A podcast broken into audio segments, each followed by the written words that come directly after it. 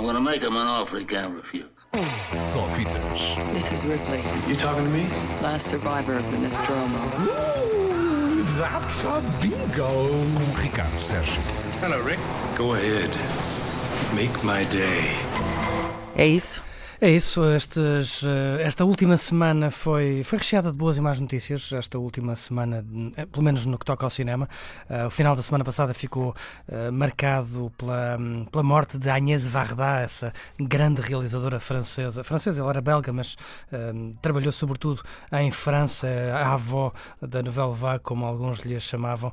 Em breve chegará às salas portuguesas o último filme que deixou feito, chama-se Varda por Agnès. Um, ver, a ver, vamos quando estreia, deverá estrear em maio, junho, uh, cá estaremos à espera. Mas o final da semana passada ficou também marcado pela compra da Fox pela Disney, pelo fecho da negociação, que faz com que a Disney seja atualmente praticamente dona um, do cinema feito nos Estados Unidos. Resta apenas a Universal como grande concorrente. Um, já esta semana começou com confirmação um, para os amantes de super-heróis de um filme dedicado à Black Widow. Portanto, finalmente Scarlett Johansson vai ter o seu filme, a sua super-heroína, com um filme próprio. Um, e também com a chegada de dois trailers que têm dado muito que falar: o novo e negro Joker, com Joaquin Phoenix, e também a nova comédia de zombies de Jim Jarmusch. Tudo um, coisas para vermos nos próximos tempos, sobretudo esta nova comédia de zombies de Jim Jarmusch, que tem Iggy Pop, Bill Murray, Tom Waits, enfim, toda a gente que é alguém.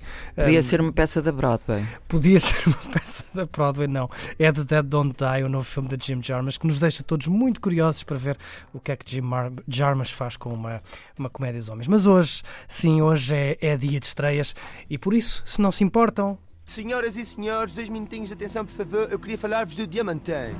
É ele mesmo, finalmente, nas salas portuguesas, o novo filme de Gabriela Brantes, o primeiro, a primeira longa-metragem de Gabriela Brantes, que conhecemos de muitas hilariantes curtas-metragens, estreia-se nas longas com a ajuda de Daniel Schmidt, com este Diamantino, um, filme que já passou por todo lado, já temos falado, de- andamos há um ano a falar de Diamantino, uh, depois de tanto falarmos e tanto ouvirmos, chegou a altura de sabermos quem é afinal o Diamantino.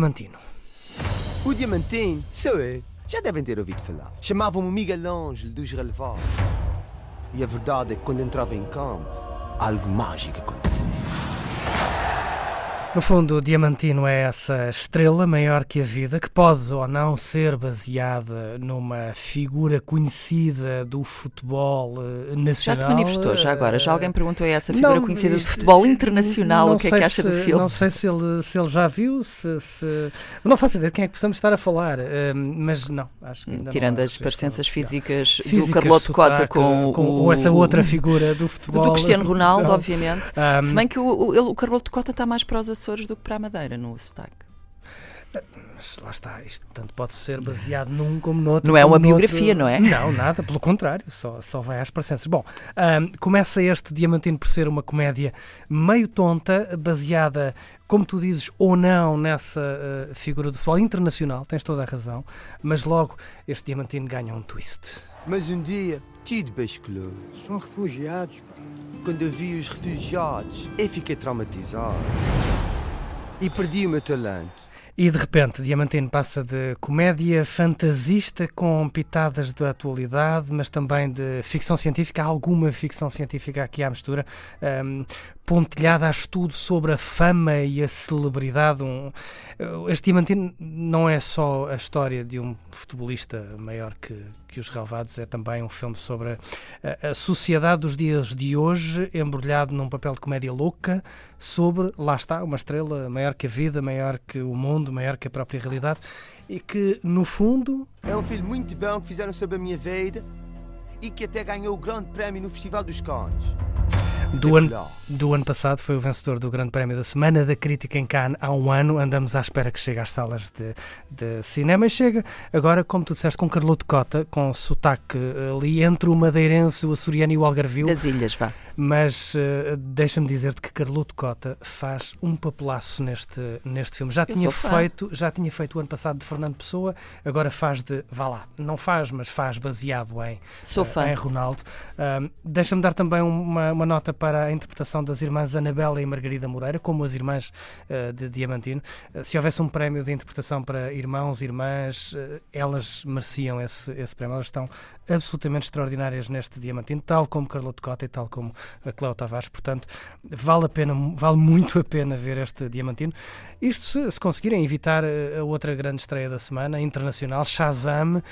Um, a versão DC, a versão DC de, de Capitão Marvel, o, o, o original, um, o da DC, não o da Marvel. Um, é uma grande confusão. Shazam é o, era originalmente o Capitão Marvel quando era da DC, depois a Marvel. Epá, comprou, para mim é uma app para é identificar a música, vá. É o Shazam. Não é uma app para identificar. É uma espécie, olha, é uma espécie de Big. Lembras-te do Big?